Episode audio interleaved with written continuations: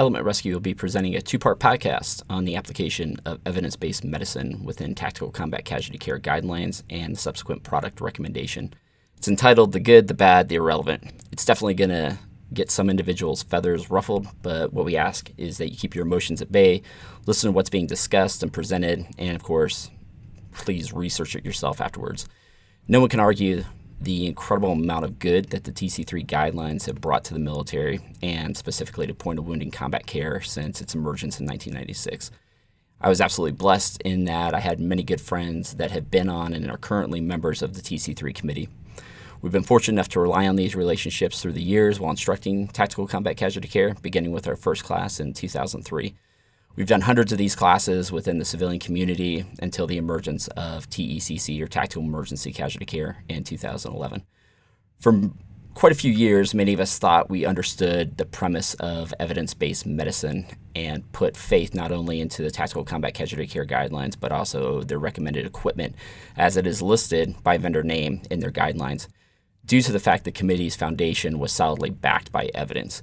After a series of conversations with friends in US SOCOM, uh, questions from many civilian tactical organizations, and consecutive friction points that occurred in training with tactical combat casualty care recommended equipment, which we discussed within this podcast, we had to ask the question really, what the heck is evidence based medicine? How is it that it seems there's very little operational thought that has actually been put into the approval of the recommended equipment? and what is the medical definition of evidence? Is it not really as the name applies?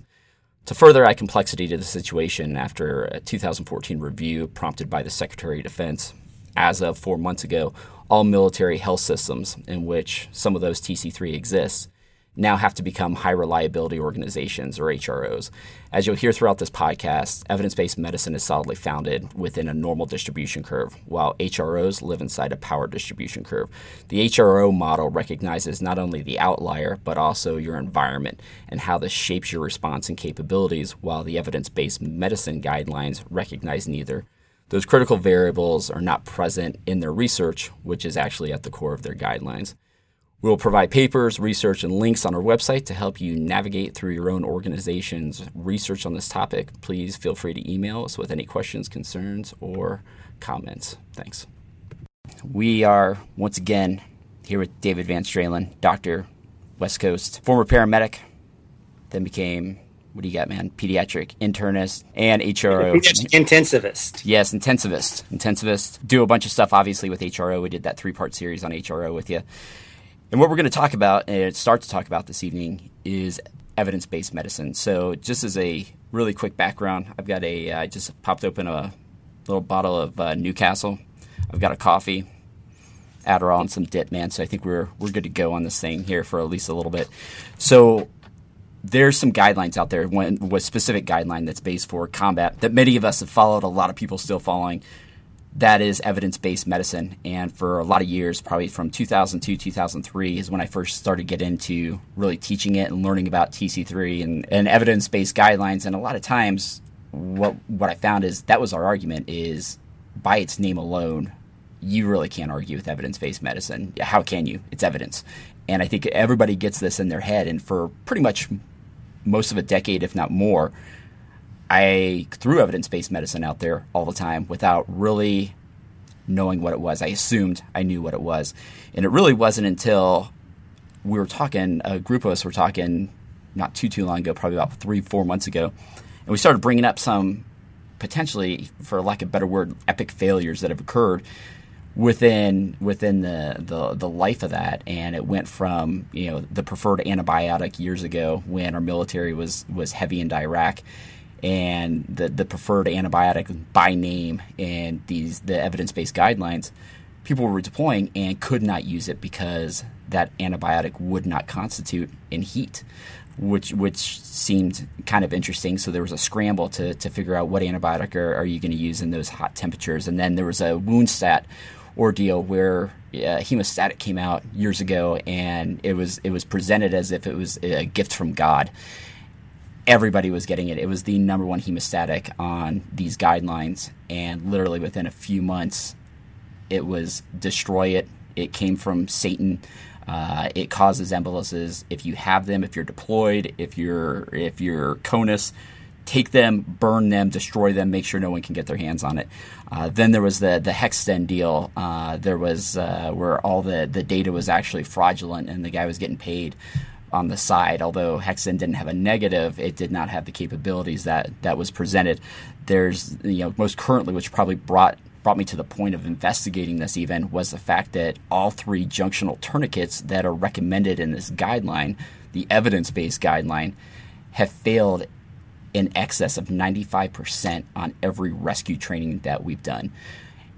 And I found that really appalling. So if I'm putting somebody out a window, if I'm moving somebody in a confined space or structural collapse, I have multiple times broken, like catastrophically broken every single junctional tourniquet that they've had on there. And I just started questioning how can that happen in an evidence based guideline like that because it's it's evidence, right, Dave? So when I started pulling up all these studies, I started realizing, and this is kind of what what brought you and I talking about this, is I could not find one study, and we're going over a decade, so it's hundreds and hundreds and hundreds of studies that have been sent out by the guideline committee, and I could not find one study that ever involved the operational environment. And that was astonishing to me. The environment where all the hemostatics, all the tourniquets, the junctional tourniquets, you name it, was studied was was actually in a lab with fluorescent lights. And as I'm flipping through this, I read the first part of the study and throw it to the side. I, it's irrelevant, man. You know, it doesn't have anything about rescue. It doesn't have anything about this. Look at it. This one doesn't either. This one doesn't either. This one doesn't either. And realize that that's really problematic. So we have kit that's being recommended in an evidence-based guideline that has not been evaluated in the environment of its use, which brought you and I talking together. And what you brought up to me was the fact that that evidence and evidence-based medicine as a whole, along with all those studies that I was looking at, lives in a realm of a normal distribution curve. And we never work in that curve. Your thoughts, Dave? Well, I want to start off by uh, evidence based medicine has its place and its role, but it's like on a hot, dry day. I've been working hard. I might want a carbonated soft drink with ice, very, very cold. On the other hand, if I've been out in uh, 10 degree weather for two days and I'm still out there. Someone gives me a iced drink. Depending on my clothing, I might find that a little uh, difficult to drink because it's too cold. Um, and, and we forget the environment, the role the environment plays in this. The majority of people doing research are going to do it in a lab. Their equipment is there, they're, they're there, and their assistants are there. Um, and it's an easy place to drive to. There are people who do field research um, so don't get me wrong. Uh, we're not going to, you know, put everybody down. So you have to control for the environment. We don't want to see the influence of the environment on our study. Unfortunately, that's where we use it. Uh, I might have an antibiotic that's wonderful given every six hours, but if I were to give that to a working parent to give to their child, uh, the child's going to miss some because the parents at work or the kids at school, and it's more difficult we have to remember not only the physical environment, the social environment we're in.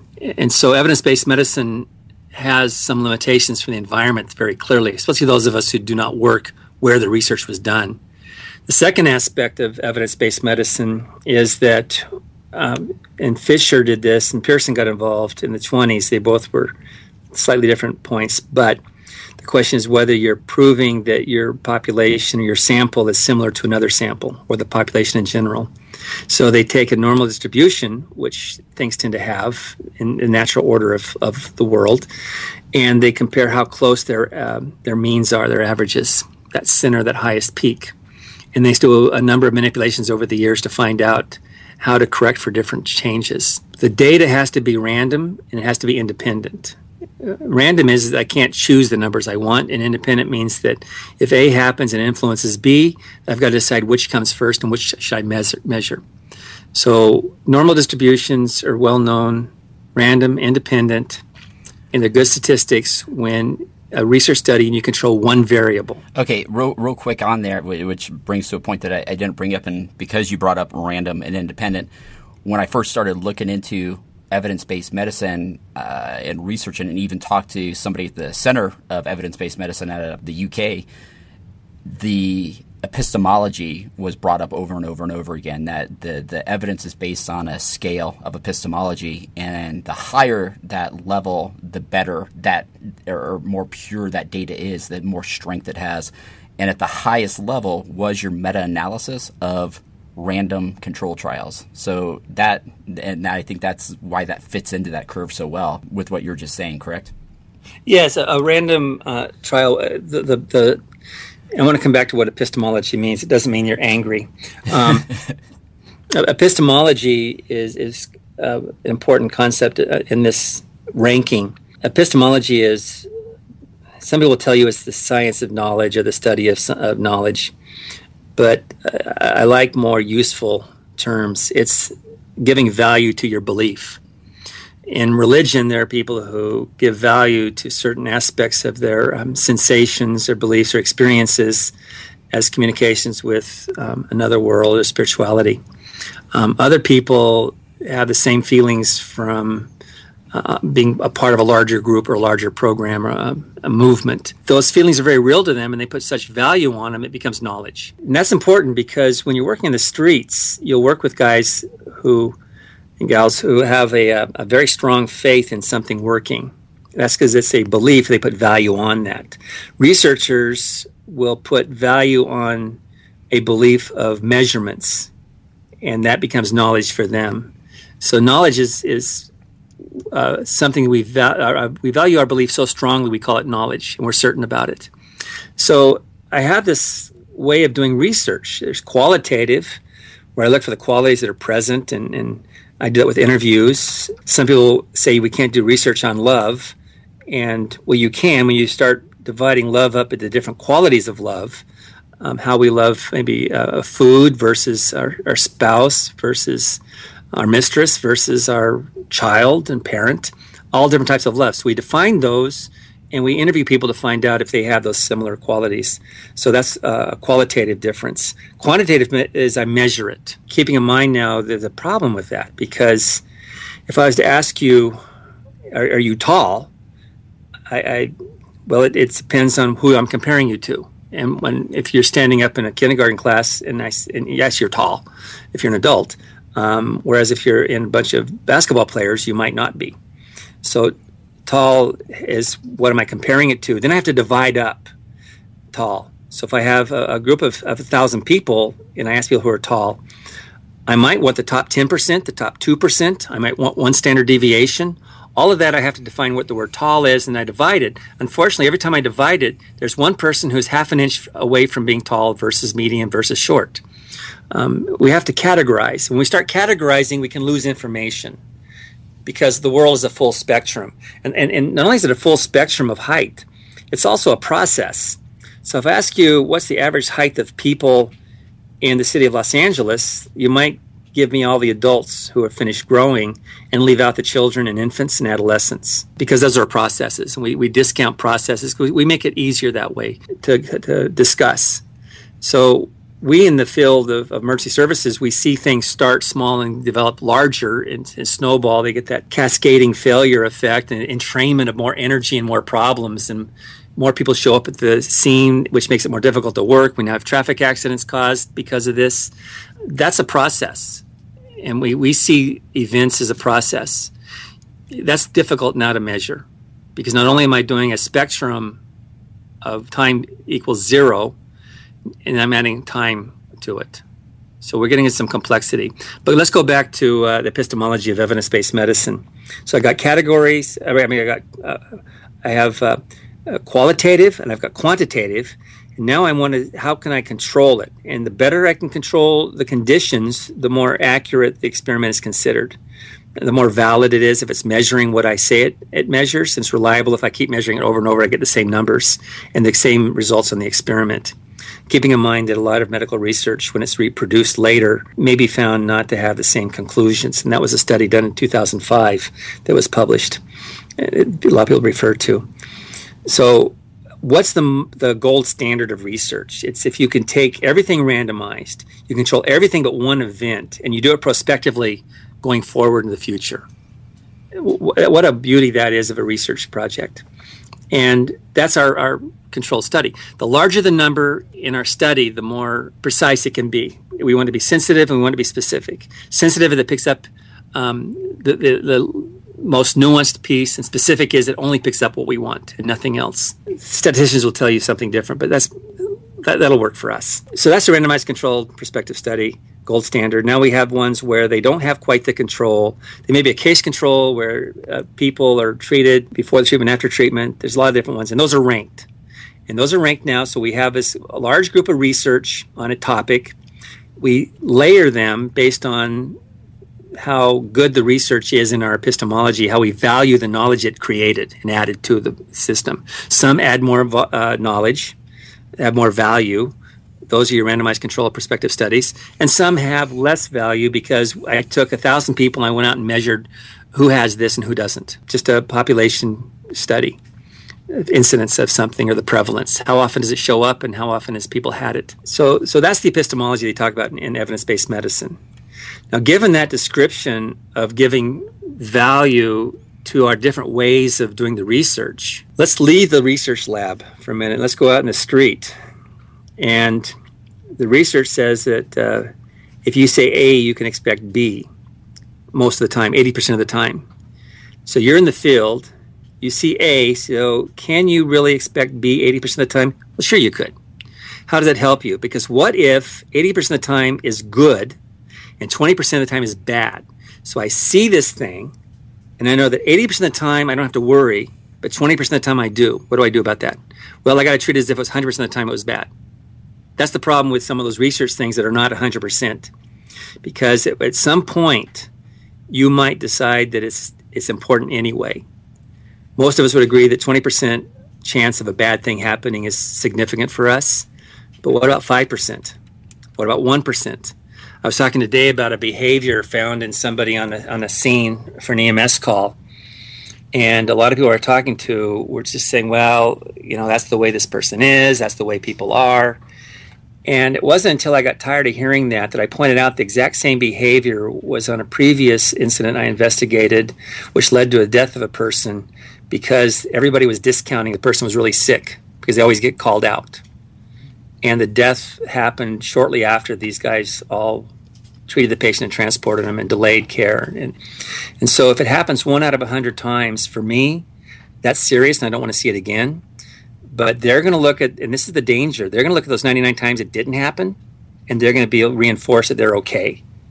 So in this incident, and I hope I'm not confusing people because I don't want to give away protected information, but in this incident, I said, if this patient didn't die in the field, then the people on that scene are going to justify that what they did was right. It'll actually make it stronger that they're doing the right thing.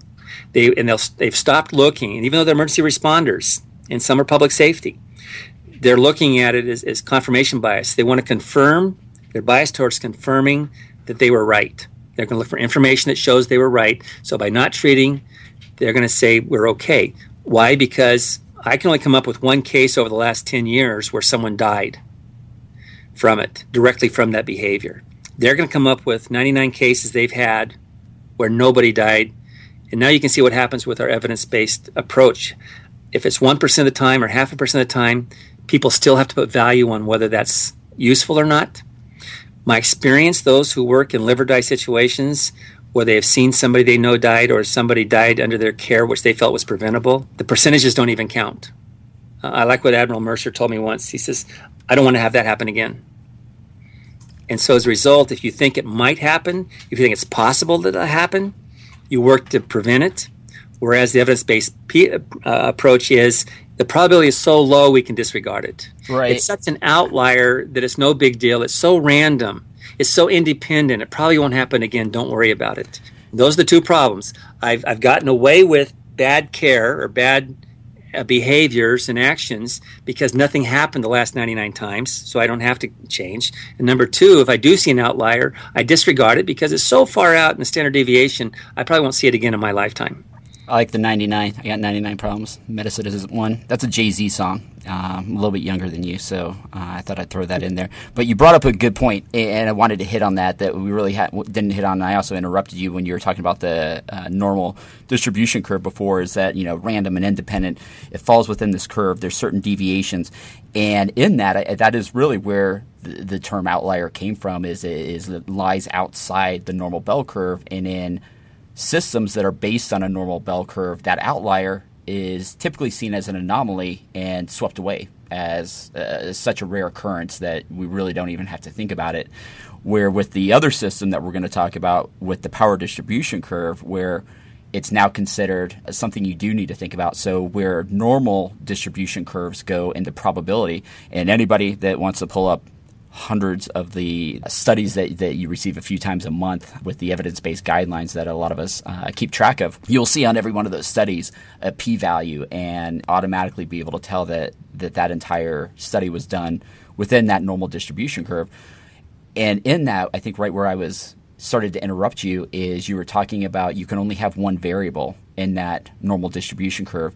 And for our purposes, a lot of times with looking off these evidence based guidelines, that one variable is obviously going to be the product that they're looking at, whether that's a tourniquet, a hemostatic, a junctional tourniquet, whatever. There's your variable, but the variable that really by definition you cannot change is the environment. And the environment, I would I would say, is what shapes real world operations constantly. That is an ever present issue is that environment and the interaction uh, and working within that environment. Yet on normal distribution, which is evidence-based medicine, that that can never be a variable in there. That's why we don't have studies that hey, let's take a look at this in a rescue situation. Let's look at look at this in with sand and blood inside the Velcro of the tourniquet that you're utilizing. Let's look that into the plastic windlass uh, tourniquet after you know we know it has micro fractures and whatnot in it. It's hydrophilic, so it accepts water. Let's do it in this environment and see how it breaks. We we don't have those studies. We never see those studies yet. That's the operational reality. And if you could go into also, I think which is really interesting is really everything that we deal with, our injuries and things like that, are not our, our, normal physiological state, and then especially our body under insult of injury, it's always multiplicative. It's never additive. And the normal distribution curve are linear, additive qualities, where power distribution, which you'll need to discuss and explain also, deals with the environment and it is multiplicative because as you create complexity, which would be adding the environment and adding these other realities of real world operations into it, things become complex, and off complexity becomes bifurcations, and you are in a very nonlinear system at that point. So, can we really translate guidelines and studies from a Gaussian curve into a world that we operate day to day, which is not that world whatsoever? So, I'll leave you at that and have at it. Yeah, well, let's um, look at environment for a minute. I, I was on a state committee in California that was writing uniform treatment protocols for paramedics. And we got to nitroglycerin for myocardial infarction, you know, heart attack, chest pain. And, and, the argument discussion was do we give it to somebody with a systolic blood pressure of 100 or 90 and there was some good discussion going on people making the case and I, and I was listening to it being a pediatrician. I, I, didn't have a dog in that race. But i did notice that even though the people were interspersed around the table I, I knew where they came from geographically and the people in Southern California wanted a diastolic, a systolic blood pressure of 100. People in Northern California wanted 90. And I finally inter- interjected that idea and I said, the Southern Californians want a higher systolic blood pressure because they work in a drier, hotter environment and people are more likely to be hypovolemic. And if you have 90, you will uncover that hypovolemia with the nitroglycerin when you vasodilate. And they hadn't thought in those terms because the environment even affects your blood volume.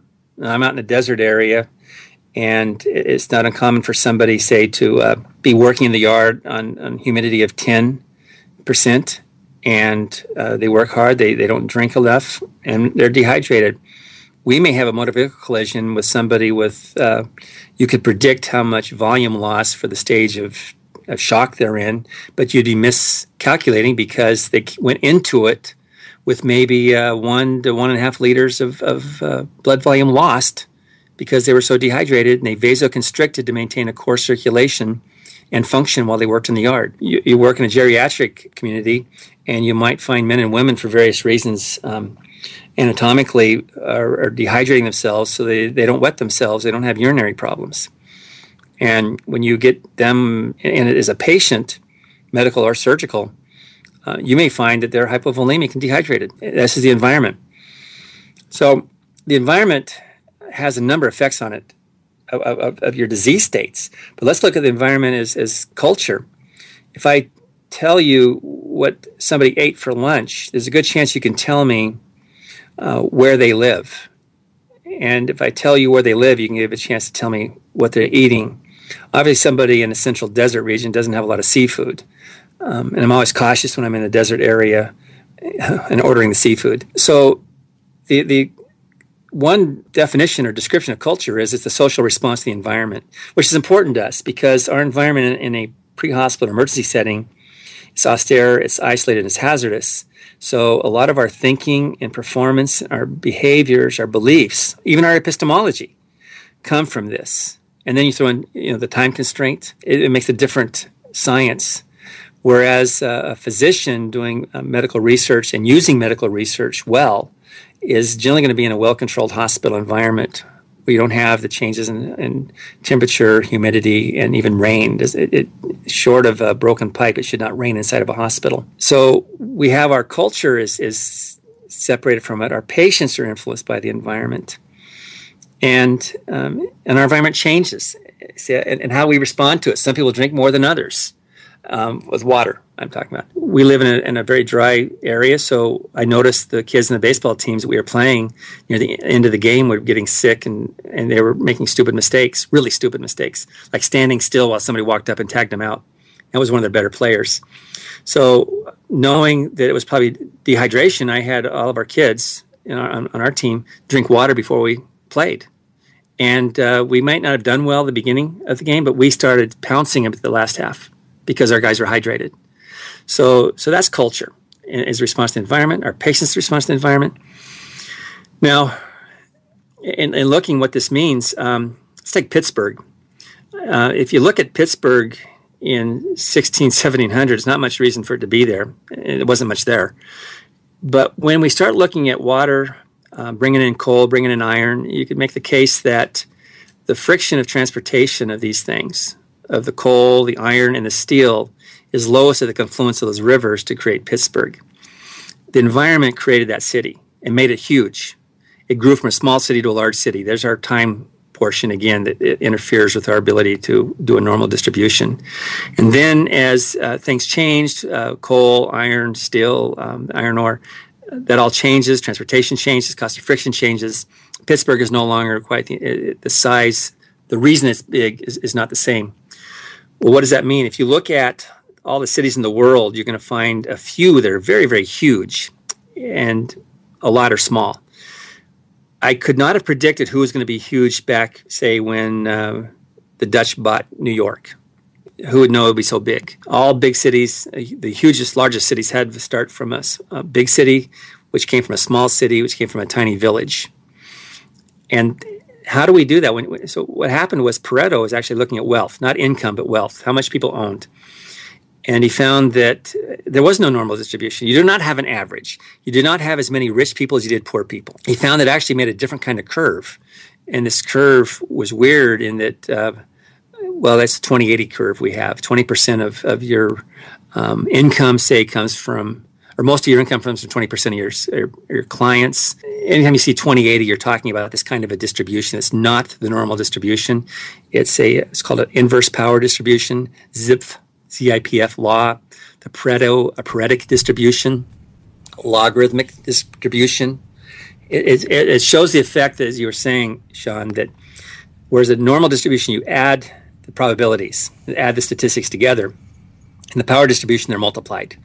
So we can see that in um, when they were looking at can you predict uh, mortality rate from injuries in the late uh, 70s, mid 70s, early 70s, actually. And they found that they, they were adding up the uh, injury organs, they were adding up sy- systems, and it wasn't doing well. When they squared the numbers, the values, and then added them up, they got a nice prediction, a linear prediction. What they did is they created basically a, uh, a power distribution, the inverse power curve. And that's the injury severity score, right? The ISS that, score that most people are. Yep. Right. That's why um, and, and, and, and, I don't know the numbers. I'm not that specialist, but I asked an orthopedic surgeon once. He was talking with a, a, kid with several long bones, and he was concerned about the kid's survival. But I thought, well, I thought a long bone could heal. And, and any of you who knows the science, forgive me, but basically, as I recall it, he says, well, if you have one long bone fracture, that chance of you dying is very slow, low. A broken femur, two long bone fractures, now you have a 50% mortality rate a broken femur, which is completely survivable, a broken uh, humerus, completely survivable. Two of those, you can end up with 50% mortality rate. Three, you're up towards 70, 80%. Four, you're close to 90%. Basically, he was describing, and I listened to him, he was describing a curve because you simply didn't add the numbers they increased, they multiplied, mortality rate multiplied, and that's the power distribution. So we're seeing these interactions.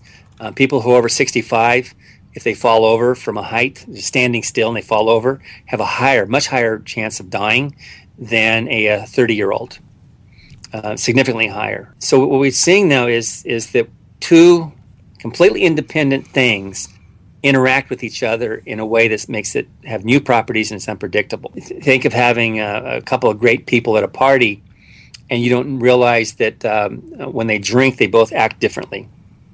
So they're perfectly normal people. You work with them. They show up. One becomes uh, very outrageous, funny, and he's the life of the party, just clowning around, becoming intrusive, bugging people. They want to get away from him. The other guy becomes angry and belligerent and bellicose and fighting. And all you did was add the same amount of alcohol. Two people that you thought were really nice, and that nonlinear interaction between their personalities and the alcohol and the party, and then each other and you've seen that sometimes with two people you you love dearly, and then you put them together and they don't get along. That's all nonlinear. Yeah, I, I usually I usually start taking my clothes off. But we were talking the other day, and, and this is kind of interesting. Is a lot of things that were once thought to be captured within the Gaussian curve or that normal distribution curve aren't. They're actually, and I think you were bringing this up, is if we, when we look at that, there's a time factor to that, and there's a distance, and if we look at a short enough segment of it, it may look linear. But as we look at it holistically, it actually has a curve to it. And I think that was the case that uh, Bruce West brought up, and we were just recently talking about that. And he, he wrote a book, and he has a great PowerPoint called A Medical Tale of Tales. And I know you, have got the book, and, and I've got the PowerPoint. because You got is, the book. I do. You sent it to me because I, I didn't buy it because it's like 85 bucks, man. Uh, but Bruce West, who is actually the Mathematical and Information Science uh, Directorate at the Army Research Office, and the guy is one like every known military science research award known to man. But he's a, he's a specialist in, in really, I guess, uh, what you call fractal phenomena and how it implies with inverse power laws. And in this, he basically went on to show that pretty much your entire body is based in the way that it reacts, whether it's to injury or even to a certain extent homeostasis from cerebral blood flow to you name it is not Gaussian. It's it's actual power distribution curve. And in that paper, it basically says we are really probably looking at how we do medicine the wrong way, and the research that's going into it probably is not that accurate. And that actually falls in line with the 2005 study that you were just discussing that you sent to me also, titled Why Most Published Research Findings Are False and talks about the the natural bias that actually goes into that, the prejudice that can be going into that. And when he looked at these large scale studies, uh, he found that when there was a specific outcome that was being looked for, that those studies gradually just became biased and everything followed in line to technically make them false. Yeah, the, uh, the nonlinear uh, is interesting when you check someone's heartbeat. And that was the lecture I went to at uh, the Society of Critical Care Medicine conference um, in the early 90s. They talked about nonlinearity in heart rate. And if your heartbeats are exactly the same distance between each other, precisely, it turns out in the ICU you have a higher chance of dying. And when they're nonlinear, which means there's a slight variation between um, the beats, the P to P, the T to T, however you want to measure it, R to R, then there's increased survival. And, and the uh, view is that when they become linear, you've lost a lot of function and things are becoming predictable. But think about this you don't have these interactions that you had before. If I'm riding a bicycle, how many movements do I make to stay balanced? That depends upon the road I'm on, the speed, other activities, turns, and even the wind. Now, if I was to limit myself to only two or three and make them additive, I actually lose my stability. The more I can have these things interact proportionally, you know, a little bit of some and a little bit of, uh, uh, less of another, and I can change that ability, that, that amount I'm adding, then I become, uh, you know, more stable. So it turns out that linearity is actually a marker for instability, and nonlinearity is a marker for stability. So you think about that when you look at, at requisite variety, which is a term, I forgot who brought it up, but it's, it's a nice term. Requisite variety is if I have an emergency, and we found this out in discussing uh, disaster planning for our county. So I was happening to be at the table for all the nursing home administrators for the, the drill. I knew that in San Bernardino County, when they did an evacuation, the reason they bring nursing home people out last is because they had once the only death was the nursing home death when they transferred the patients. So I brought that up to the people here, all these administrators. And it turned out that um, every one of them had a story where they had to move the nursing home because they were doing some construction, they were building, they had some reason to move a large number of patients. And every one of them had stories of patients being hospitalized to the ICU or even dying during the move. Because uh, when you get into the, uh, the elderly group, 80, 90 years old, or you start having some dementia, they don't do change well. And you have a physiologic response to the body. You don't have the ability for the cortical surface of the brain to temper it to modulate it, and that physiologic response becomes deadly.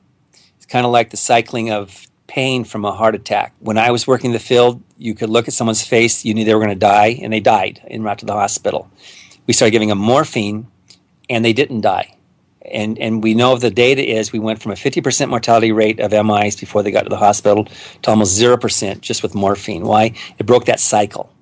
See, so I'm at this table and as we are giving our announcements of going around the room of how we want to prepare for a major disaster, fire, we have to evacuate large cities, I asked the people to bring up the deaths that occur when you evacuate a nursing home. And nobody in the room even knew that. Even the table, they hadn't realized it was so common. And that's requisite variety. You want to bring all these points of view in. Now, the problem with that is it makes a more unstable program, it sounds like. In reality, it's more stable. Why is it more stable? Because now I have so much information coming in, I can process this, and now I can be reactive, I can be agile. So it's only unstable if you're not processing the information, if you're not using this dirty, imperfect information. And oh my gosh, what do people, when they respond in the field, they're experts at this. The people who work in an environment of time constraints, of austerity and isolation, and threat and hazards, and, you know, when they work in that environment, they learn, and this is the epistemology, they learn to give value on certain things, of certain beliefs that work. They may not be able to put words on them, but they put value on that. And they work and they're successful and they don't die. So that's what we're looking at is, is how do you use this messed up information to become more stable? And oddly enough, it works. It's made to work because the people in the field think and behave differently than those who work in a hospital. No, that's that's interesting. And, and going on the same line, there, there's two main things I want to hit on. The first kind of falls in line with what you're talking about is is the complexity that naturally exists when we have somebody that's injured. So just like the femur example that you gave is when we put these rules or, or these guidelines that that's based in this this normal distribution curve, and we find that wow, we don't ever actually even work in that environment, and we find that physiology is not in that environment either. You gave an example of the three ways that people die are the three things that'll kill you or your patient in a pre-hospital setting. I remember it was uh, uncontrolled energy, the uncontrolled behavior, the uncontrolled physiology, and each of those kind of shows the complexity one way or another that we always will be under. Uh, can you go through that real quick and kind of describe that? Well, yeah, the, the if you look at how people die, you could look at it as, as uncontrolled energy, and that's going to be I, I use five forms it's going to be a mechanical or kinetic energy, some physical force, uh, electrical energy, thermal energy, chemical energy, and then either nuclear or ionizing energy. Those are your main ones. And, and why do those uh, um, cause problems? Because we know from, and I don't want to get into thermodynamics, but in uh, nice, clear terms, two laws of thermodynamics are critical to us. Energy can transform, and energy dissipates and spreads out. That's all the needs physics we need for right now. It can change forms in that we know that electrical energy, say from a lightning strike, hits the skin and can cause burns, muscle damage. And kinetic energy can turn into friction and cause heat. So we know that, that if we're trying to develop a system that keeps energy from transforming, it will find a way to transform. Then if you look at energy dissipating, we have to contain it, which takes energy. So I could have a large uh, gas mass inside of, a, of enclosed space, and if I make the vessel strong enough, yes, I can contain that gas. But when we look at those little canisters of, of propane fuel we use our camp stoves, why do they not recycle them? Because when they go into a recycling thing to be melted, that small bit of gas in there explodes and causes it to break down. That's one of our issues. Even morbidly, if somebody's too large, they have a hard time with them with crematorium because of the heat produced from all the excess fat. That the uh, retort, the, the, the container for it is difficult to use. So, as much as we think we can contain energy, it's very difficult. That's why it kills people, and that's why it can be unpredictable. Uncontrolled behavior can be basically the bad guys trying to hurt us. And what we want to do with them is use intimidation and project our command presence. On the other hand, behavior within the team can kill the patient. And I talked earlier about that with guys who were on scene intimidating each other, uh, intimidating families. And within our own system, we have behaviors that can kill people. So, so that's where we're looking at. And then uncontrolled physiology that you're not going to deliver oxygen to the tissues. Well, where does it come from? It comes from the environment. So we lose the airway, we don't breathe. We lose all the oxygenation capacity and then it's got to be swirled around in the body through the cardiac output. So that's how we died that way. And I came across this when I was reevaluating my life on the field. And an example of that would be a guy who was trapped in a car on a lawn. There was a gas leak, so we're worried about, well, you know, the catch is on fire. We got to get the guy out. So you would normally call for an engine company, truck company, have water just in case there's a problem, and cut the car apart and get him out. But something had happened, and everybody's angry with this guy, and they wanted to beat him up, and they were. They were hitting him. He couldn't escape because he had a broken femur, and he was trapped in the car. So, what is going to kill this patient? Bleed to death with people hitting him on the thigh, where his legs going to be breaking apart. The fact he's in a dangerous situation with the car. So we have physiology, we have uncontrolled behaviors, and we have the possibility of uncontrolled uh, thermal release of heat, fire. So my partner and I then had what's going to kill him. So we said we got to get this guy out of here. So we lay him on. We pulled him out rather unceremoniously.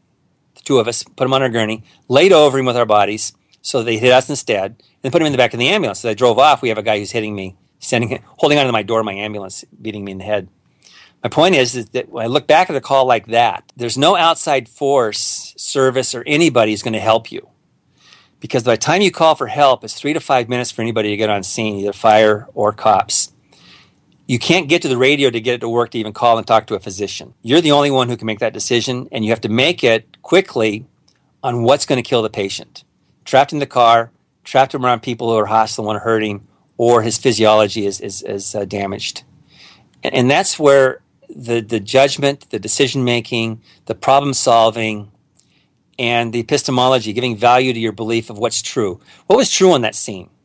And go to a person who's never been in that situation and ask them what they would do, and look at stuff they get out of the movies and television, or what they read somewhere, or wishful thinking. You see, and and that does none of that works. That's that's their epistemology. Our epistemology was we had to do something and had to work immediately, and we had to know clearly that it did not work immediately. We couldn't wait to see if anything would work. It had to be done immediately, and that's the way we think that's the way we problem solved and that's how I took care of the call. I don't know if I would change it even years later, thinking about that call. I don't think I'd ever change the way I did it. That's what I want to share with the people out in the field. Don't feel that uh, you're missing something. If you, if you uh, look back at what you did and understand the principles behind it, and identify the scientific principles that support you, that's your epistemology. How do you identify that there's a science behind what you're doing that makes it right? And if there's no science supporting it, you have to question it. You have to ask, is this the right thing? Or is this something that's been going on, passed down for years, and we believe it's right because we want it to be right? So you do have to question everything you do, just like scientists do. You have to be self correcting, just like scientists do. But the difference is the epistemology for scientists is the randomized controlled prospective study, and for you, it's did it work immediately? All right, that was the end of part one. Check back soon for part two and the conclusion of evidence based medicine and tactical combat casualty care.